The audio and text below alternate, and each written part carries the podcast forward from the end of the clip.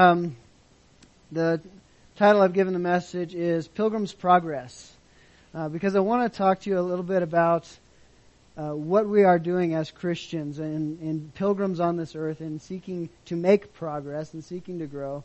This walk uh, that we endeavor to walk here on earth. Um, you know, New Year's is kind of a, a, good time to reflect, isn't it? I know I'm not a really a big fan of New Year's resolutions necessarily. Because honestly, I believe that if there's a change that needs to be made, it's now's a good time to make it rather than waiting till New Year or rather than uh, saving up for New Year. Uh, there's always always the best time to make changes or to make progress is that moment. But it's a good reminder, and I've actually honestly become more and more a fan of it uh, lately in recent years than I used to be. Just because we need reminders, I realize that I myself need reminders. I need milestones. I need some sort of marker to go here's an opportunity to reflect. And so this study tonight is is one that I want to encourage you to look back on on, on this last year, on 2016, and take inventory. Um, so one of the first things that, that we're going to talk about is take inventory on your life. Take a look at what has God done first of all. What has He done this last year? Recognize His faithfulness. Recognize where He's brought you. But then also take a look at our own lives, to look at our walk with the Lord. Have we grown? How have we grown? What has God done in our lives, through our lives?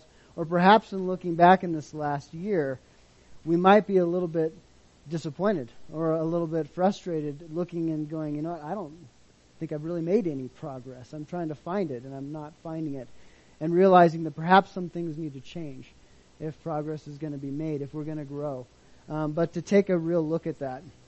One of the things I've come to realize about life is life is a lot like Facebook in some ways. You ever go on Facebook with a clear intention to do something, like contact somebody or share something, and then three hours later you have no idea what the heck you're doing? You ever notice that? You're on there, time just kind of gets sucked into this wormhole, and you're following all of these distractions and these interesting things people post, and then you get caught up in some debate, and you're and you're you know arguing back and forth about whether or not Trump is of the devil, and you know you're going all over the place, and you get all sucked in and distracted, and you forget what in the world you're doing. Um, and life can be a lot like that. We kind of react to, to life, don't we? We kind of go day by day in survival mode sometimes, and we do our work. We come to church. We have our our uh, traditions. We have our methods. We have the things that we do, our, our habits, and we just kind of plug along without really purposefully figuring out, well, what am I doing anyway? What am I trying to accomplish? What has God called me to? And you know, God has something unique and powerful for each of us. I know for me in my own life, uh, there's been those times where I've had to kind of snap out of it and realize, get out of that Facebook days and go, what am I doing anyway? What is God trying to do in my life? Where is He taking me? Am I paying attention? Am I living on purpose or am I just reacting to life and letting the enemy rob me of time? Precious time that we have here. And so, seeing as we've just come out of the new year, I thought it fitting. It's something that's been on my heart, something God's been challenging me with, and I wanted to encourage you in the same manner. My family and I have a bit of a tradition that we, uh, each year at New Year's, we do sit down, we have a little family meeting, and we purposely take the time to look back on the on the last year and talk about what happened anyway this year. And usually it's, it's almost always the same. It's funny because the first few minutes is kind of quiet. We all sit around like, what did happen this year? You know, and you try and think of what went on. And then people start remembering and start talking about, oh yeah, we lost my our aunt, grand aunt Sue died, and then our great grandma died, and then and then God provided this for us when we needed it, and and all of these things happen, and things start coming up. We start remembering all that God did in our lives this last year, and we realize how much we've forgotten, how much we've failed to thank Him for, how much we, how many lessons that maybe God has been trying to teach us, and we just kind of skipped over it and we're repeating the cycle. But we've found how valuable it is, and our kids have come to look forward to it. Matter of fact, uh, my daughter reminded me as we were getting up to New Year's about it, asking if we were going to do it again, and I'm like, oh yeah, we need to make sure and make the time for that. We get so busy, and uh, it was cool to see how they're thinking of how we need to do this. Uh, but it's become a kind of a family tradition for us to make sure and do that. And so we, we do two things. We take inventory of the last year, and we thank God for what He's done. we look at what some things maybe we've learned, but then we look at the coming year and we go, how can we live more purposefully in God's will this coming year? What do we want to work on? And we each kind of go around and share, well, um, you know, what, here's what I, here's what I, I would like to see happen in this coming year. Here's what I'm going to work on. And, you know, for me, I would share with them uh, how I want to lead the family better or what I'm going to endeavor to do to invest more in them or to, uh, to raise them up or to be a better example or some things that we're working on. And so we do those two things. We reflect on God's faithfulness and what's, what's been done over the last year. And then we look ahead in an attempt to live more purposefully as pilgrims on this earth. And so that's what this study is about is is walking by faith, walking this Christian walk here on earth and and just sort of take an inventory. I want to sort of kick it off with uh, 1 Samuel 7 uh, if you want to turn there, you can look at the story. We're not going to really read it thoroughly. And actually, I think Mike t- touched on the Ebenezer stone um, in his study, and uh, something that I was planning on touching on as well. But if you're familiar with this story, back in 1 Samuel 6 and 7 and 8, there's a story about how the Ark of the Covenant was with the Philistines for a while. The Philistines had stolen it, and then they began. Uh, God brought plagues on them, and they began suffering great sores and all these things because they had the ark of the of the Lord. And so they're figuring out, well, how do we get rid of this? How do we make it right by this fearsome God that is punishing us for having this ark? And after um, receiving some advice on what to do, and they obeyed it, and they sent the ark out, and it went uh, to a town uh, in, in the Israelites, and they rejoiced, and they grabbed up the ark, and they were not honoring the Lord in how they did it. They didn't follow God's law and how to treat the ark because it represented God's presence and His holiness. And 50,000 people in Israel died because of mishandling the ark of the Lord. 50,000 people. And so they're terrified. They don't know what to do. And so, uh, you know, Samuel the prophet is the one ruling at this time. They end up bringing it up to Eleazar's house and consecrating it there and consecrating him to be the official protector and watcher of this. And nobody wants anything to do with it because they're afraid. They're they're in fear of this holy God that just punished them because of not respecting who He is and the laws He set up. And that stayed there for 20 years. 20 years, uh, God's presence, in essence, represented by the ark, is, is at this person's house, at Eleazar's house. And then finally, after that time, they realized that they've, the reason that they've been missing this presence of the Lord and been able to have the ark in their center of worship is because they've been caught up in the in the ways of the world around them. They've been worshiping idols. They've been uh, following the ways of the people around them. They've been intermingling. They've just completely neglected the things God had called them to do. And so Samuel uh, seeks the Lord and offers a sacrifice, and they bring the ark. They, they go to bring the ark down from Eleazar's house, and the Philistines see an opportunity to attack the Israelites at that time when they're bringing the ark down. And so the Philistines come up against Israel to wipe them out.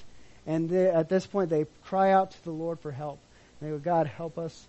Uh, you know, and they're caught right between this this place of fearing the Almighty God and and that that sense of being in the hands of an angry God. You've heard that saying. That fear of, of His wrath and desperately needing His help. And it's an amazing story. I love this story because it's a perfect picture of the salvation journey. Because before we're saved, what do we have to look forward to? the wrath of God, right? That's all that we have to know God with. That's our relationship with Him is to experience His judgment, His wrath, His holiness, and the bad end of that. But when we receive His grace and mercy, when we obey, when we receive uh, faith and we put our trust in Him, suddenly we go from being at enmity and His enemies, essentially, and the subjects, objects of His wrath, to being at peace with God, as it says in Romans 5 1, it says, having been justified by faith, we have peace with God. And so we see in this story, long story short, that God delivers them from the Philistines. He sends this thunder, confuses them, and they're able to drive the Philistines out and have and have victory. And so Samuel, in Samuel uh, 7 verse 12, it says he takes a stone and he sets it up in Mizpah and Shen, and he named it Ebenezer, saying, Thus far the Lord has helped us. And Ebenezer literally means stone of help. So the reason I bring this story up as a starting point is all throughout the Old Testament, we see that there are these monuments that are put up by Jacob, by Abraham, by Moses, by Joshua. At various times throughout Israel's history, they put up these stones or these monuments. Why? Because they're, they know they're forgetful and they need to remember and they need to pass on to the next generation what God has done, who God is to them. He's not their enemy. He's not just a source of wrath. He is their deliverer. He is he is the one who wants to rescue them and, and, and bring about great blessing and salvation for the world through them. But this, this Ebenezer stone was meant to be a monument to remind what the Lord had done that day in delivering them from the Philistines. And for us, it's symbolic. I, the reason I, again, I bring this story up is because I want to challenge you to look back at what your Ebenezer stones are this last year. Look back and think, what were some milestones that God has brought me through? Not only this last year, but even in my life, looking back, sometimes we feel like we haven't grown or God hasn't has been silent and we haven't heard from Him. But when we stop and think for a minute and really take a take a measurement of what God's done, we suddenly see these these monuments, these milestones in our lives. Oh yeah, remember when God answered this prayer, or when when God got us through this difficult time, or God uh, showed us to move here when we wanted to move here, or God, you know, did this, and we have the, all of these Ebenezer stones in our lives.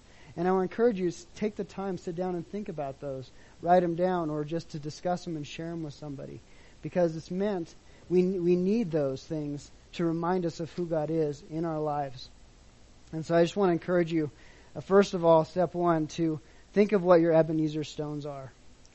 And we're going to spend most of the night in 1 Timothy chapter 3, starting in verse 14, going through chapter 4. And this is really a passage exhorting Timothy all about what it means to be a Christian, to be a member of God's church, to walk this walk of faith.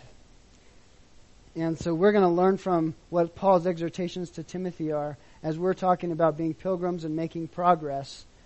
What does that look like? And how can we learn from this letter to Timothy? So if you join me, let's pray before we get into Timothy. Heavenly Father, I ask that you would challenge us this evening as well as encourage us how good it is to live not just a mediocre life, but a, a life with purpose and with passion. God, you're passionate about us. You sent your Son to die for us. As that movie is appropriately named, The Passion of Christ, so you are not wishy-washy or half-hearted in your thoughts towards us. You're wholehearted in your love for us. And I pray that we would respond in kind as we seek to live for you, not just in ministry, as it's called, but in everything we do as your word says, that we would do all with all of our hearts as unto you. So, Lord, help us to learn from this passage and speak to each of us where we need to be spoken to. We pray this in Jesus' name. Amen. So, Paul's writing a letter to young Timothy. He's a young pastor and teacher, and he's uh, been charged with overseeing this church in Ephesus. And we're going to pick up in 1 Timothy 3, verse 14. And this part in uh, chapter 3 is actually kind of the introduction to the main portion of what we're going to study tonight. Chapter 4 is really what we're going to dive into and look at. But chapter 3, starting in verse 14, sets a good intro. And if you remember, I'm sure you know, originally when these letters were written, they weren't divided by chapters and verses. It was just a letter. And so sometimes the thought flows really nicely from the previous chapter to the following in reading the context and understanding why Paul is writing what he's writing. So picking up in verse 14, it says, Although I hope to come to you soon, I am writing you these instructions so that, if I am delayed, you will know how people ought to conduct themselves in God's household, which is the church of the living God, the pillar and foundation of truth. So Paul starts right off, and, and, and the reason I want to give this introduction is he gives his purpose for writing the whole letter. He takes a break from all this instruction he's giving Timothy, all this advice, all these all these things, these pointers that he's trying to give him, and he says he stops for a second and says, This is why I'm writing. Why am I writing you this letter? Pay attention. Well, here's why. I'm writing so people ought to know how to conduct themselves in God's household. What does it mean to live as a Christian, to live as a child of God, as a believer in those days? That's why I'm writing this. And he has a sense of urgency. You notice he says here, if I'm, he says, I'm writing to you these instructions so that if I'm delayed, you'll know how people ought to conduct themselves. In other words, he said he wanted to say it in person. He wanted to go and visit Timothy and talk to him face to face. But this is so important. He didn't want to wait till that happened. He didn't know when that was going to be able to happen, and this couldn't wait. This instruction couldn't wait. It was urgent that Timothy got this information, this message that God had given to Paul for Timothy. He says, I'm not going to wait till I come. I'm going to write this just in case I'm delayed. And he says that people ought to know how to conduct themselves. In this following chapter, as we go through, he's going to really dive into what this means, how people ought to conduct themselves in the house of God, which is the church of the living God. So let's break this down a little bit. So we know that the household, when it says God's household, he kind of clarifies it all for us right here. He, when he says God's household, he doesn't leave it at that. And leave us wondering, was he just talking about that, that building, or is he talking about the synagogue? Is he talking about the particular church building that they talked about when you walk through those doors and you're in God's house? This is how you're supposed to act. No, he goes on to clarify, which is the church of the living God. Well, who's, what's the church? We know what the church is, right? Come on, guys. Us, right? We are the church. So we know he's not talking about a building here, right? He's not talking about a location. The pillar and the foundation of truth. He's talking about us. Truth has been defined as the explanation that most accurately corresponds with reality. You know, Pilate asked that famous question, what is truth?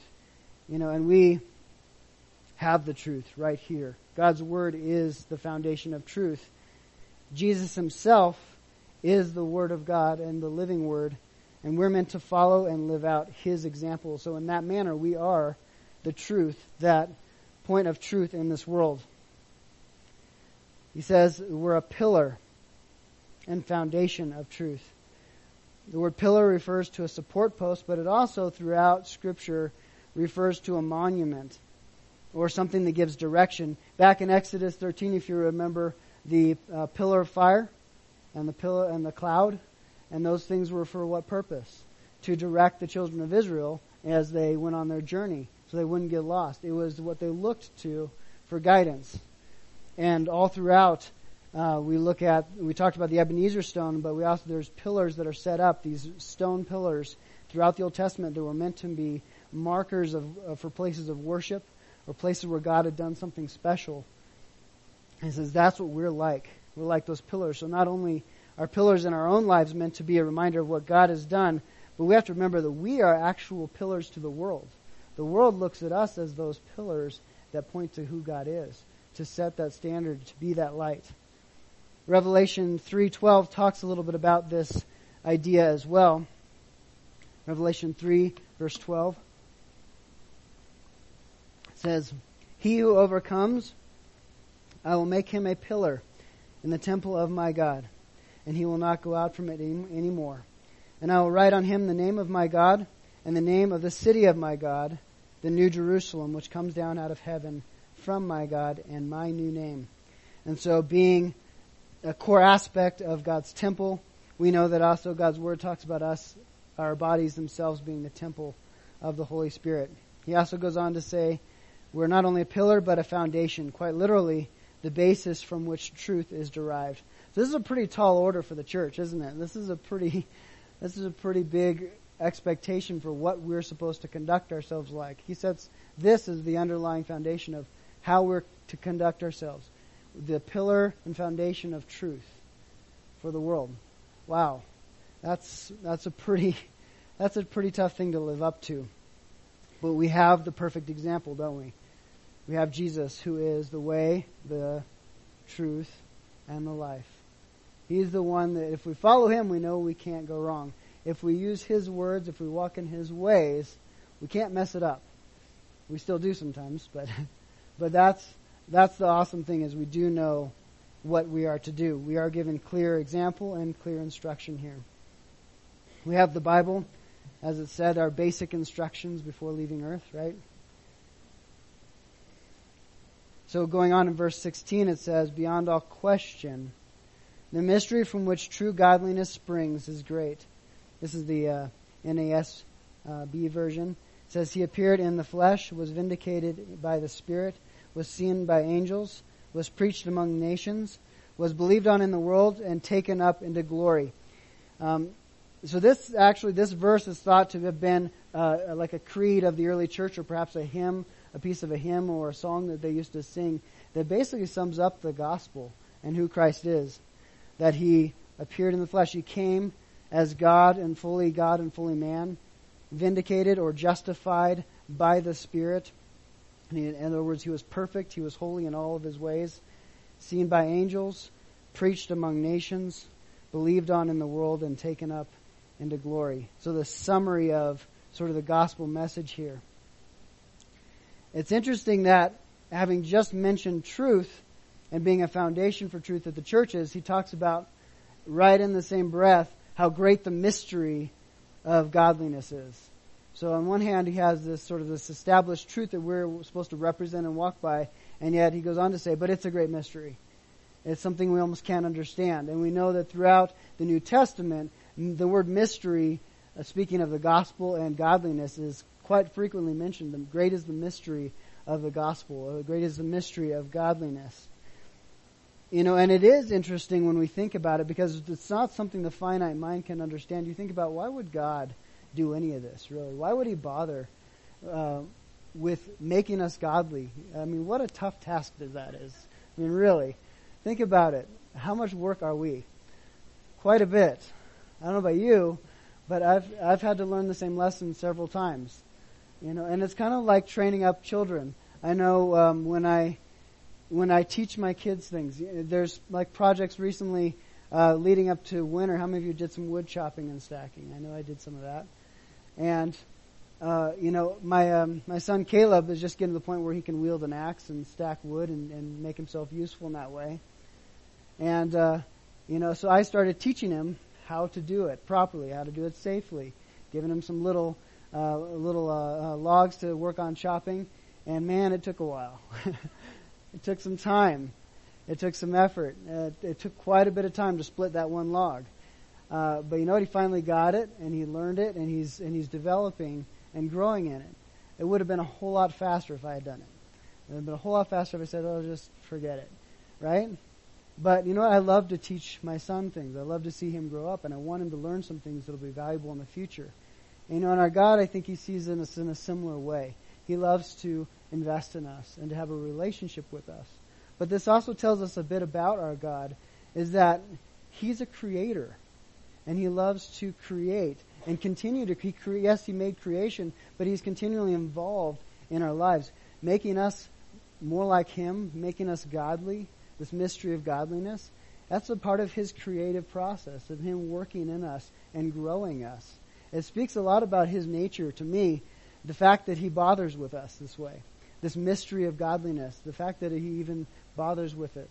Uh, is it shows us that his nature is one of, of a creator and that he just loves to have a relationship with us and know us for us to know him that's part of his heart it gives us insight into who he is. And though we don't understand it, though it is still a mystery for our finite minds, how great it is to know what kind of God we serve because he even bothers to do this, that he works in this way.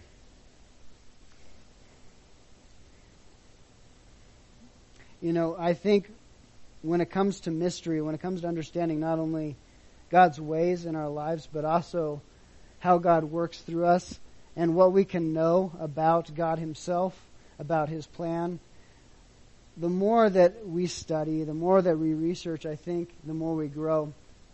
A wise person once said, uh, the more that you know, the more you know you don't know, right? And, and I think I've come to know that to be very true for myself as I've gone further in my journey with the Lord and, and sought Him out more and more.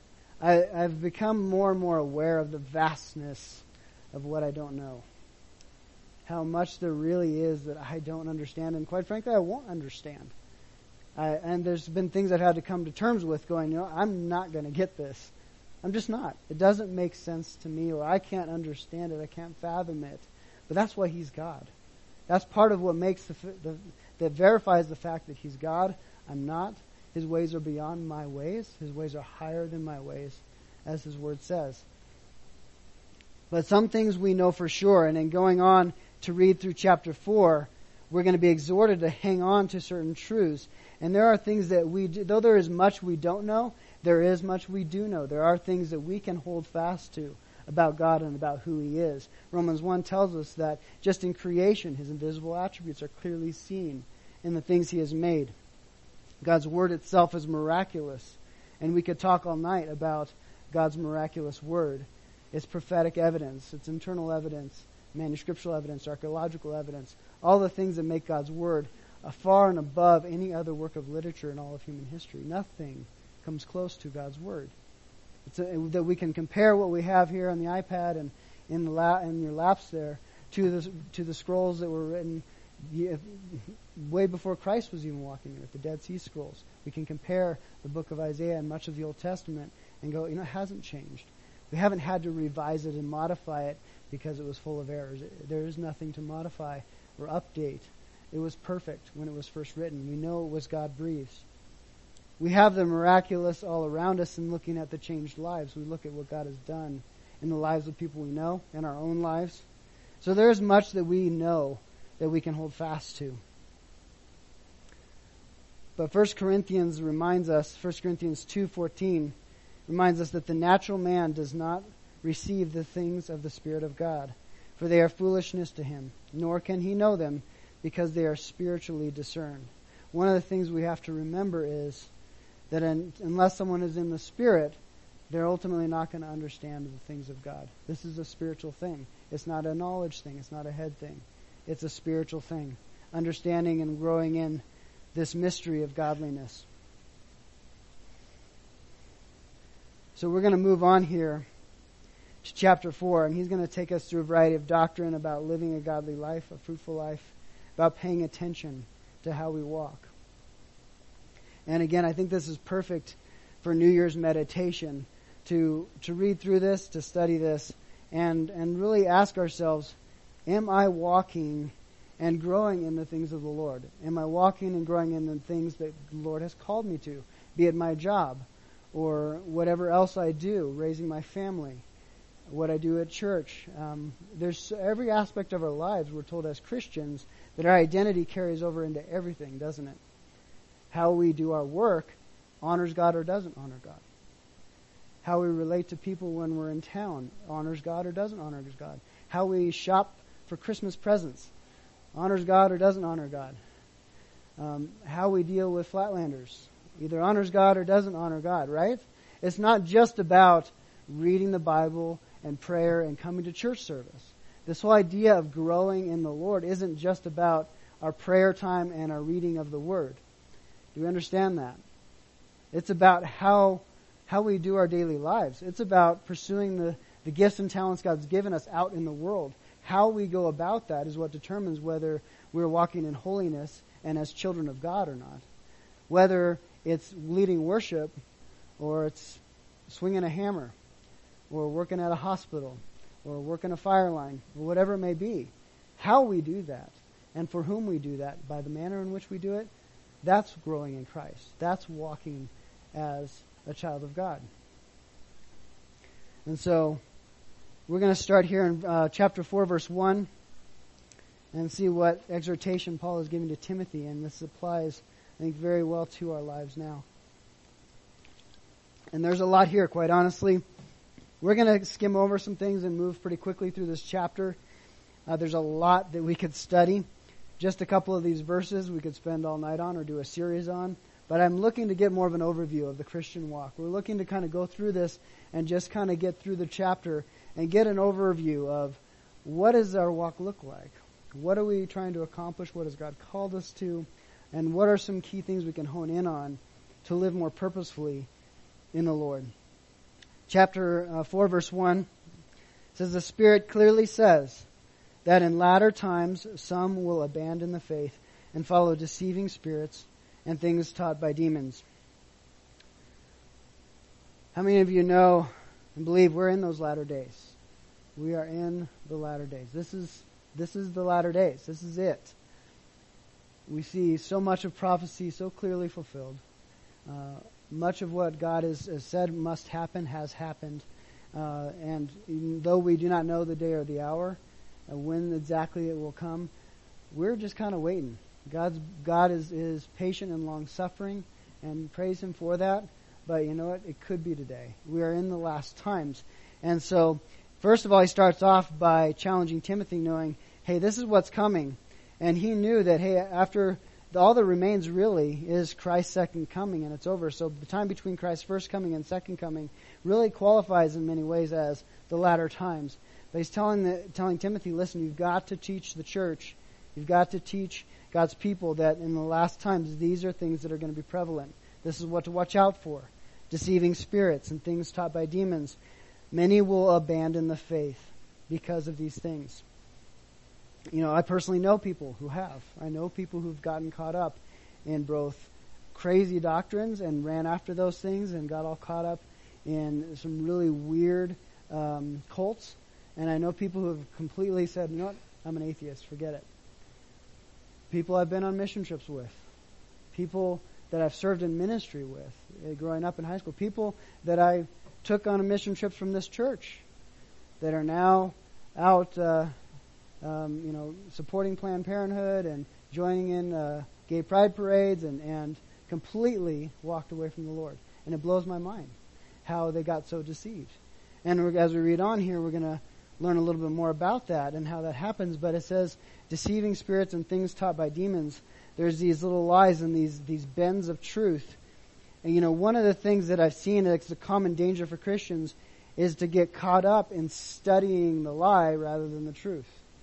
Have you ever caught yourself doing that or seen that where people, um, you know, you, are studying for us evolution versus creation? There's a, a classic example. I myself have fallen into that trap a little bit of getting so obsessed with studying the science of it and, and figuring out the arguments and listening to this side of the camp and that side of the camp.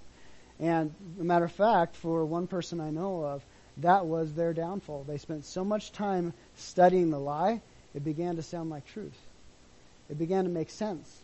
And it, be, and it began to seduce him into believing it. And next thing you know, suddenly God's word sounded like nonsense. Suddenly he was, he was deceived by these deceiving spirits and he was drawn away.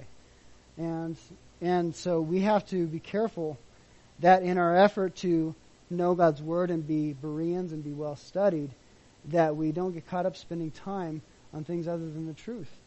Yes, it's good to know what's out there. It's good to know what the enemy uses as common tools. But you know what? We need to know the truth more than anything. Amen? We need to know what's right to know what's wrong, not know what's wrong to know what's right. We don't have to experience or be experts on evil. We need to be experts on godliness. We need to pursue with all of our hearts holiness and pursuing God. And that other stuff will be obvious.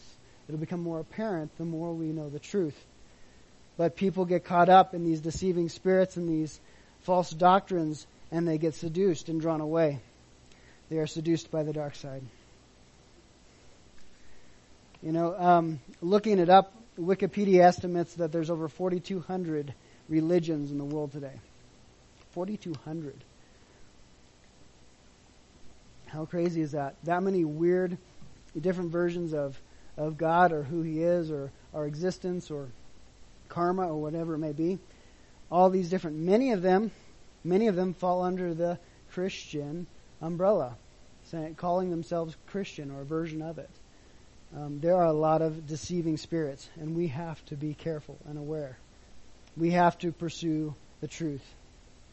In these following verses, Paul's going to warn us about two kinds of people those who err on the side of liberty and those who err on the side of legalism. And we know that God has called us to walk that line uh, in the middle, following the Spirit and the law of love. But let's read on in verse 2. It says, And such teachings come through hypocritical liars, those consciences, whose consciences have been seared as with a hot iron. So, number one, we're warned about these people who have no moral compass. Their consciences are gone, are toast. They've, they do whatever feels good to them. There's no standard. These are the liberals, the free thinkers, that are those who are uninhibited by anything other than what feels good to their senses. Romans 8 reminds us about those who are carnally minded and warns us about them doesn't it? It says to be carnally minded is death, but to be spiritually minded is life and peace. And so, first of all, he's warning us about people who whose consciences are seared with a hot iron. How does a conscience get seared with a hot iron? How? Well, you play with fire, you get burned, right? Well, what is a fire? It's sin. It's sin. He's talking about sin here. And the more you play with it, the more you dabble with it, the more you're burned by it, you get desensitized, you get numb, and it's a perfect picture of what sin does to us. And we know that sin that ultimately leads to death, right? And that's what James tells us. And this is saying to avoid those people, avoid those people who have who aren't shocked by evil. We want to be shocked by evil. We want to be sensitive to those things, the things that God would have us be sensitive to, the things that He hates, we should hate. You know, it's one of the things that I, I can I am concerned about for my children is walking the balance between sheltering them and preparing them for the world. You know what I mean? If you've raised a child or you've mentored someone, you're always struggling with, well, do I let them fall or do I guard them? Do I walk with them through this or do I let them uh, walk through it on their own so that they can um, can grow? Or, or where do where do I let go and where do I hang on? That's a tough line to walk. It's tough to know sometimes. And I tend to err on the side of, of, of sheltering and training because of this very spiritual concept that I believe is very strongly taught in God's Word. You know what? I could let them go out and experience the world and figure that's the best way to prepare them for facing the world. But you know what? Then they become numb. Then they become desensitized. Then the things that they, they hear about these things, they see these things, and it doesn't bother them. It doesn't shock them. I want them to be shocked. I want them to be bothered. When they hear someone cussing like a sailor, it should disturb them. Because that's God's heart.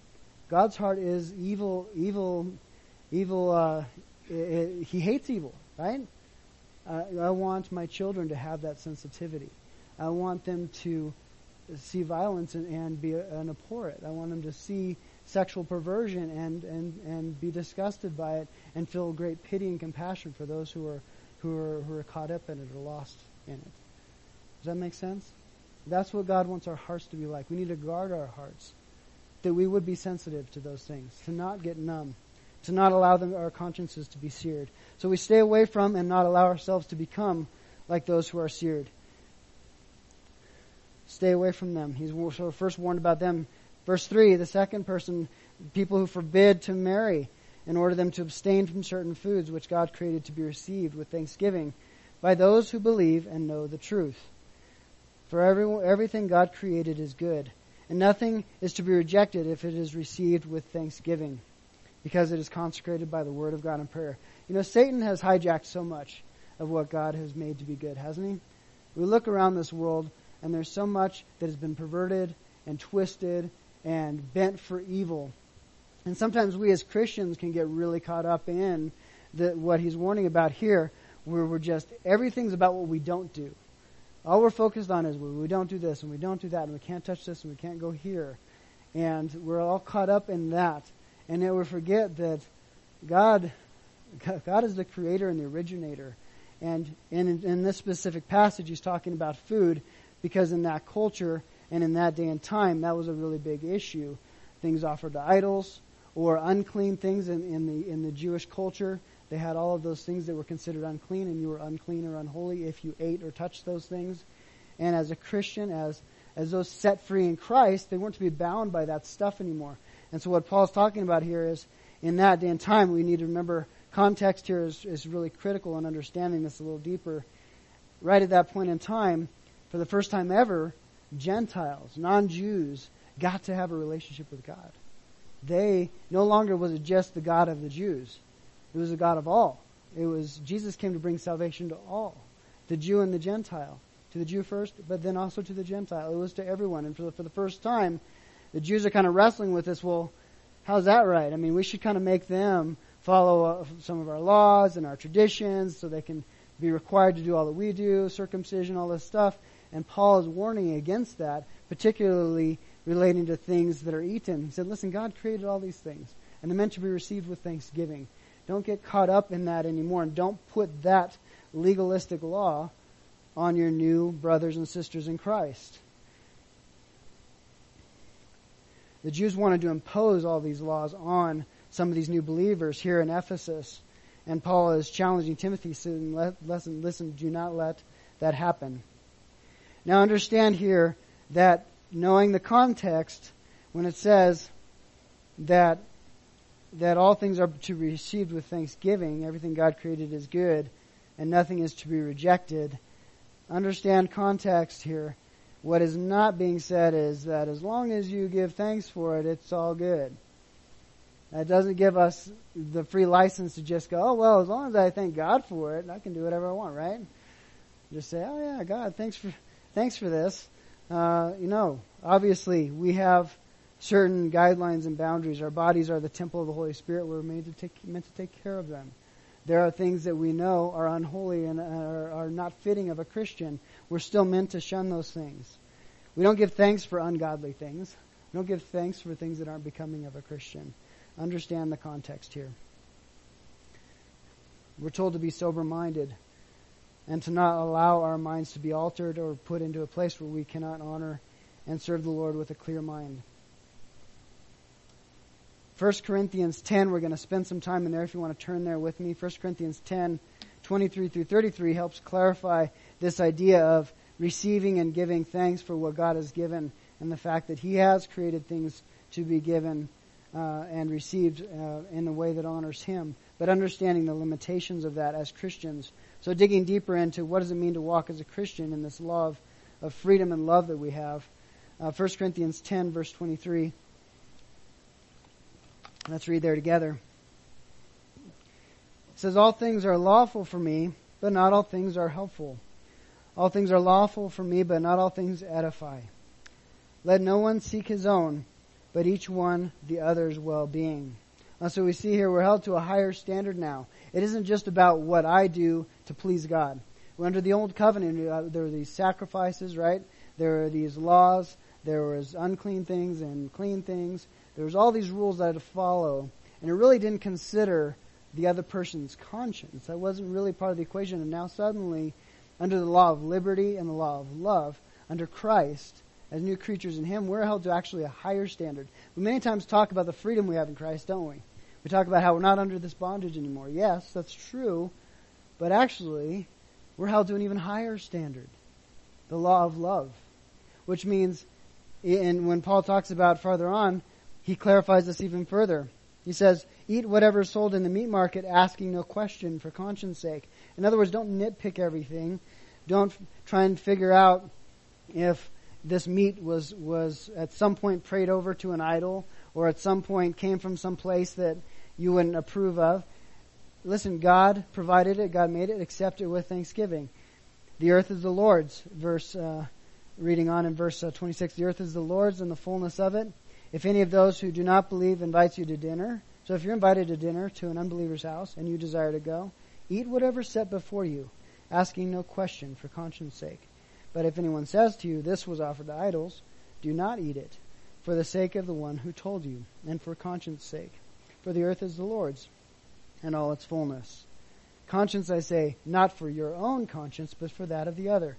For why is my liberty judged by another man's conscience? If I partake with thanks, why am I evil spoken of for the food over which I gave thanks? Therefore, whether you eat or drink, or whatever you do, do all to the glory of God, to give no offense, either to the Jews or the Greeks, or to the church of God. Just as I also please men in all things, not seeking my own profit, but for the profit of many that they may be saved. So he clarifies the motivation. It's really important at the end to catch that last part. When he talks about pleasing all men and giving no offense. It's easy to read that at first glance and go, so am I supposed to be a people pleaser? Am I supposed to be so wrapped up and concerned with what everybody thinks about me and about what I do that I'm constantly trying to make people happy? No, that's not what he's talking about. He's talking about for the sake of the gospel, for this and for the sake of your witness, and for the sake of the edification of the body. Those key things right there. Is, is what I'm doing right now going to hinder someone's walk with the Lord? Is what I'm doing right now gonna gonna blow my witness because this person's perception of it? Is it gonna look bad if I go to this place or if I do this thing? And in this culture, and for example, uh, Paul talks about in one passage where if it stumbles my brother that I eat meat, I'll never eat meat again, even though he just clarified that there's no problem with eating meat. But he says, I'm not going to eat it again. I'm not going to go to In-N-Out ever again if it prevents the gospel. I know God forbid, right? See some people shaking. No, I wouldn't do that. But seriously, would you take it to that level? If someone was so bent out, out of shape about eating meat for some reason, in, let's just put it in today's context. Um, you know, someone who believes that no Christian should eat meat. And yeah, they're wrong. You know, they, they don't, they're missing something, okay? I'll just tell you that right now. Nothing wrong with eating meat. But, if someone won't even talk to you about God because you're sitting there completely disregarding their, their, their, their concern or their belief and shoving down a burger in their face, um, are you living according to the law of love? No, you're not. That's a, that's a tough thing to come to grips with. But are we really concerned about others' salvation and their walk with the Lord enough to give up something that was perfectly okay to do for their sake? That's the law we live according to now. That's what it means to walk as a Christian. We're not just concerned about us anymore. We're not just concerned about what's okay for me to do in clean conscience anymore. It's about my fellow brothers and sisters in Christ and my witness in the world. That's what we're supposed to be most concerned about. Is how can I win the people to Christ? How can I build the body of Christ? How can I raise people up? Even if they're not in the same place I am, maybe they're weak in this area and I'm not. But for their sake, I'll be weak in this area. Does that make sense? You see what he's saying there? That's tough. That's tough. In other words, it doesn't make sense. So let's so talk about it a little more. The idea is, let's. I'll, I'll give you a, an even more extreme example. Um, a restaurant that has a bar. Okay, I've I've never struggled with alcoholism. I've never drank for that matter. I could sit at a bar all day and not be stumped. Wouldn't bother me. I'd just have a cheeseburger and a water, and I would never be tempted to go too far with alcohol because I've never had a problem with it. So there's for me, there's nothing wrong with me going and sitting at the bar in that restaurant and ordering the Sprite and whatever it is I want to have. However, if I'm going with someone I know has struggled with alcohol, for me to do that would be terribly insensitive. It'd be completely inconsiderate of their weakness, of, of the fact that maybe that would stumble them to see me sitting there. Or maybe to have even a glass of wine. Is there anything wrong with me having one glass of wine? Not according to Scripture. But if someone has struggled with alcohol, and I know that it might stumble them, I have no business drinking a glass of wine. Does that make sense? Uh, if I if I'm following this, what he Paul's saying here, if I'm considering others above myself, if I'm walking according to the law of love. Now I could do that. I have liberty in it, and I'm my clear, clean conscience before God. And there's all kinds of things we could go through and list. But even so far as even in our modern day, eating meat. Something as extreme as that. I know Seventh day Adventists and some people who believe it's completely wrong to eat meat. And if I want to keep an open communication with them, if I want to continue to be able to, to talk to them about the Lord and hopefully bring them to a real understanding of who God is, I'm not going to eat meat with them. I will eat vegetables when I hang out with them. If I want to not offend them and hinder not hinder the gospel. That's a tough thing to do. but that's what he's talking about here.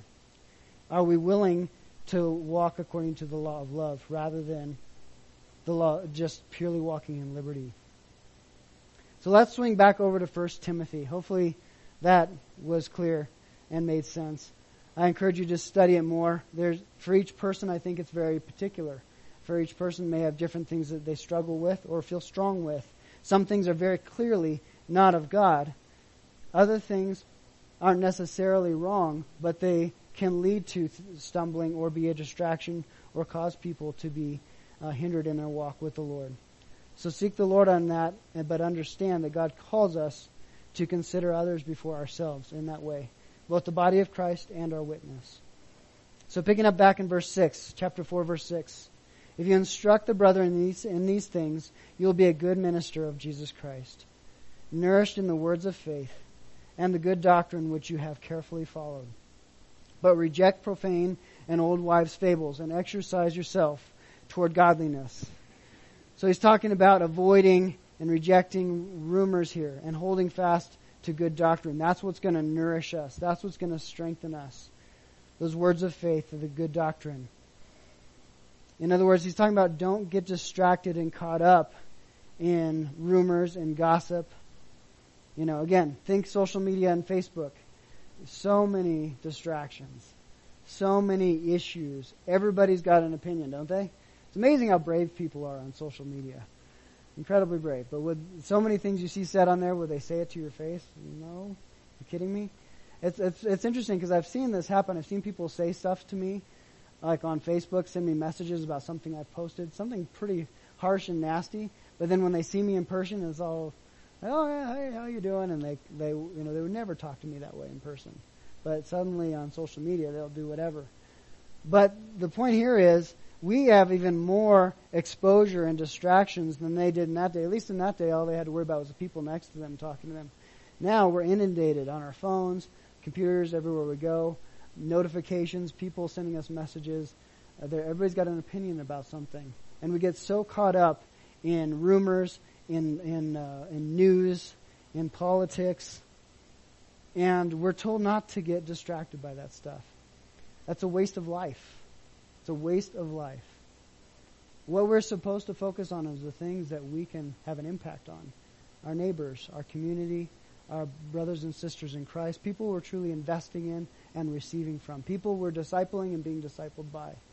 That's what we're supposed to spend our time on and focus on. Things that we actually intend to do something about. Not useless chatter, useless arguments, getting all caught up in debates that at the end of the day, we both walk away angry and nothing fruitful happened. How many times has that happened? We get so caught up. I get caught up. I love to argue, quite frankly. I love to debate stuff. I, I enjoy that. And I get caught up in it. And, and I realize what a waste of time it is so much of the time. I've one of the things, how many of you ever realized you're never gonna, you're never gonna win an argument on Facebook? Do you realize that? If you don't realize that, you need to realize that. You will not win an, you're never gonna convert someone on Facebook. You're never gonna get someone to say, oh my gosh, you are so right. I've never gotten that message, have you? I've never gotten that message. And yet we go down that rabbit trail. We waste all this time. Pick up the phone and call them if it really is worth talking about. Invite them to lunch. Go have coffee. Invest in them and show them you care rather than getting sucked into these fables, these profane uh, distractions, these things. And it says, but rather, verse 7, exercise yourself towards godliness. For bodily exercise profits little, but godliness is profitable for all things, having promise of the life that now is and that which is to come. And this is a faithful saying and worthy of all acceptance. He says, exercise yourself. That sounds like work, doesn't it? It's like training. You know, uh, in Scripture we see that we are called both athletes and warriors in Scripture, aren't we? We relate the Christian walk to running a race and being an athlete. And we're told to run. Uh, Are we told to run to just survive the race? Is that what we're told to do? No, he says run as so to obtain the prize. In other words, run like you're going for the gold. Well, if you're going to compete in an Olympic event or any kind of sports competition and and plan to win it, not just kind of make it to the finish line whether you're the 342nd person or not, but you plan to take the gold. Are you going to train? Absolutely. How hard are you going to train? Harder than everybody else, probably, if you really want it, right? That's how we're supposed to run. As warriors in a battle, do soldiers train? Or do they just kind of show up on the day of battle and see what happens? how good would that battle go? Not so well. I wouldn't want to be on that in that army. That would just be uh, you'd be a bullet stopper, and that's about it. Um, they train and they train and they push themselves to their limits. As Christians, we are told to train, to exercise ourselves towards what? Godliness. We just talked about, he just talked about how there's that mystery of godliness and he's now giving us a path to walk on. He's giving us some running shoes for this. So he's saying, hey, listen, you need to work on this. It's going to take effort. It's going to take planning. It's going to be Godliness doesn't happen by accident. Surprise, surprise. You don't just, you know, you receive Christ and he zaps you with godliness. How awesome would that be? Now he does give us a spirit, right? Where we now have a conscience and now we're sensitive to the things of God and things matter to us and suddenly we find, whoa, I don't want to talk like that anymore. I don't want to do those things anymore. And God does work in us, right? But as we continue to progress, we actually have to work at it. We ha- there's this relationship with God that we have where, yes, it's the Spirit working in and through us, but there's a part that we have to play. We're told to exercise ourselves towards godliness. That means prayer. That means fellowship. That means discipleship. That means giving and receiving it. That means seeking it out. That means investing in each other. It takes work. It means looking at your life like we're talking about and looking at 2016 and going, man, where did I blow it? Where did I go astray? Or did I just kind of miss the whole year and not even pay attention? And if that's the case, it means we need to go, well, what should I be working on? Where do I struggle? Where am I weak? It's, it's about being honest. The Bible talks about how we can deceive, our, deceive ourselves, doesn't it? In James, it says, it talks about ungodly people, people who are hearers of the word rather than just doers, rather than doers, they're hearers only. And it says, do not be one of those because you are what? Deceiving yourself. We so easily deceive ourselves. So it starts with being honest with ourselves about where we're at, about what we struggle with, where our weaknesses are, and being willing for God to work on it, for us to take purposeful steps to exercise towards godliness. That means we have to care enough to make some changes. It means we need to be different at the end of 2017 than we were at the beginning of 2017. We should, people should be able to meet us at the beginning of the year, have a nice long conversation, and then meet us on Christmas and go, oh my gosh, you're a different person. Right? That's, if, if we're progressing, if we're growing, they should go, man, it's amazing how, how what God's done in your life since we talked at the beginning of the year. I don't know about you, but that's what I would love to hear. That's what we should strive to hear. Do we live with purpose and intention in that? Verse 10 This is why we labor and strive, because we have put our hope in the living God who is the Savior of all people, and especially those who believe. This is obviously a clear reinforcement of John 3.16, and of so many verses we know that Christ died for the world, for everyone. He is the Savior of all people, especially for those who believe. Obviously, it's effective for those who actually accept it and receive it. For those who believe, for those who receive Christ, well, that's who it matters most to because it actually has taken effect. But the sacrifice, the payment was for how many people? All people. We see it right here in verse 10. And verse 11, suggest these things. Oh, wait, command and teach these things. In other words, speak it boldly, declare it. Don't only, and we're supposed to exhort and encourage one another. Remember, he's talking to a pastor here. He's talking to Timothy, so he's giving him some instruction from a instruction from a pastor's perspective. However, this applies to all Christians. Do you know, do you realize that as fellow believers, the moment I tell you, yes, I'm a Christian too, I've just given you permission to rebuke me from time to time, to exhort me from time to time, to call me out when I need to be called out, because I've just, I've just identified myself as a child of God. Well, a child of God is marked by certain things, aren't they? They walk a certain way. They are pursuing things of God. Well, if I'm not doing that and I tell you I'm a Christian, I've officially given you permission to hold me accountable. That's what it means to be a Christian. Didn't realize that's what you're signing up for, did you? That is what it means. And and so next time someone calls you out on something or challenges you on something, or next time you see someone who is clearly uh, doing something contrary to God's word, know that you, God has called you to, in love, speak the truth to them. Tell them what they need to hear. We need brothers and sisters, not friends. We need to stop just being buddies and being so concerned about liking each other that we care enough to call each other out. We care enough to challenge each other. That's what God's called us to do, and that's hard. I had to do this with someone just this last week, a fellow Christian of mine, uh, uh someone I do business with, who says that he wants to represent Christ in his business and in all he does. And yet at the same time, I kept hearing him talk about um, basically speaking evil of people, speaking evil of people, and this rumor gossip thing, and and just having a low standard with which he would communicate uh, some things, and and even uh, just just as God's word says, let no corrupt thing proceed out of your mouth. and I was seeing this habit, and I kept avoiding it. And God convicted me of this because I kept avoiding, I kept pretending like it was fine, but it, God kept kind of hitting me in the face with it. It kept coming up, and it eventually got to the point where I couldn't avoid it, and I okay, I got to say something, and I challenged him on it, and I sent him some scripture, and I and I just pleaded with him in love as a fellow brother. This is not fitting. This isn't what we're supposed to look like. And I got to tell you, I was so blessed by his response. He he wrote me a letter back thanking me and just saying how blessed he was that I cared enough to call him out. And I was not expecting that. I was expecting a bit of a fight. I was expecting our friendship to be torn. And he was and I was just so blessed by how he received it. And I was challenged by his humility and how he received it. And so I encourage you, uh, you, you don't know what you're missing out on by just trying to be everybody's friend in the body of Christ. We need to be more for each other. That's what we're meant to do is sharpen and challenge each other. It says, command and teach these things. Sanctification is a process.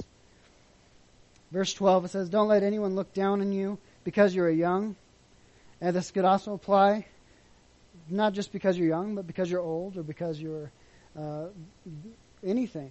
It doesn't really matter where you're from, uh, how old or young you are, and not just physically old or physically young, but how old or young you are in the Lord. If God has spoken to you or is leading you in something, be bold and take a stand. Be an example, verse 12, for the believers in speech, in conduct, in love, in faith, and in purity. Wow. Again, that's pretty tall order. But that is what we are as Christians to be pursuing. It's not what we will arrive at. Remember, no, you know, I don't know about you, but uh, I'm not perfect yet, and I know I'm not gonna be. Right? We know this, but are we pursuing it? That's really the question. Does it, can people tell that we're pursuing this? That we actually care? That we actually have standards? That we actually have conviction about what we believe? We go, no, I don't do these things. I don't talk this way. I don't treat people this way. I don't do business this way because I'm a Christian. Do we have conviction? Or are we easily swayed by the world and by the influence of it and by the standards of it? Or by Christians who don't have conviction? Are we pursuing it and is it obvious? That's the point. Commit yourself to it, exercise in it. And as you exercise, just like physical exercise, we get stronger, don't we? Get a little stronger.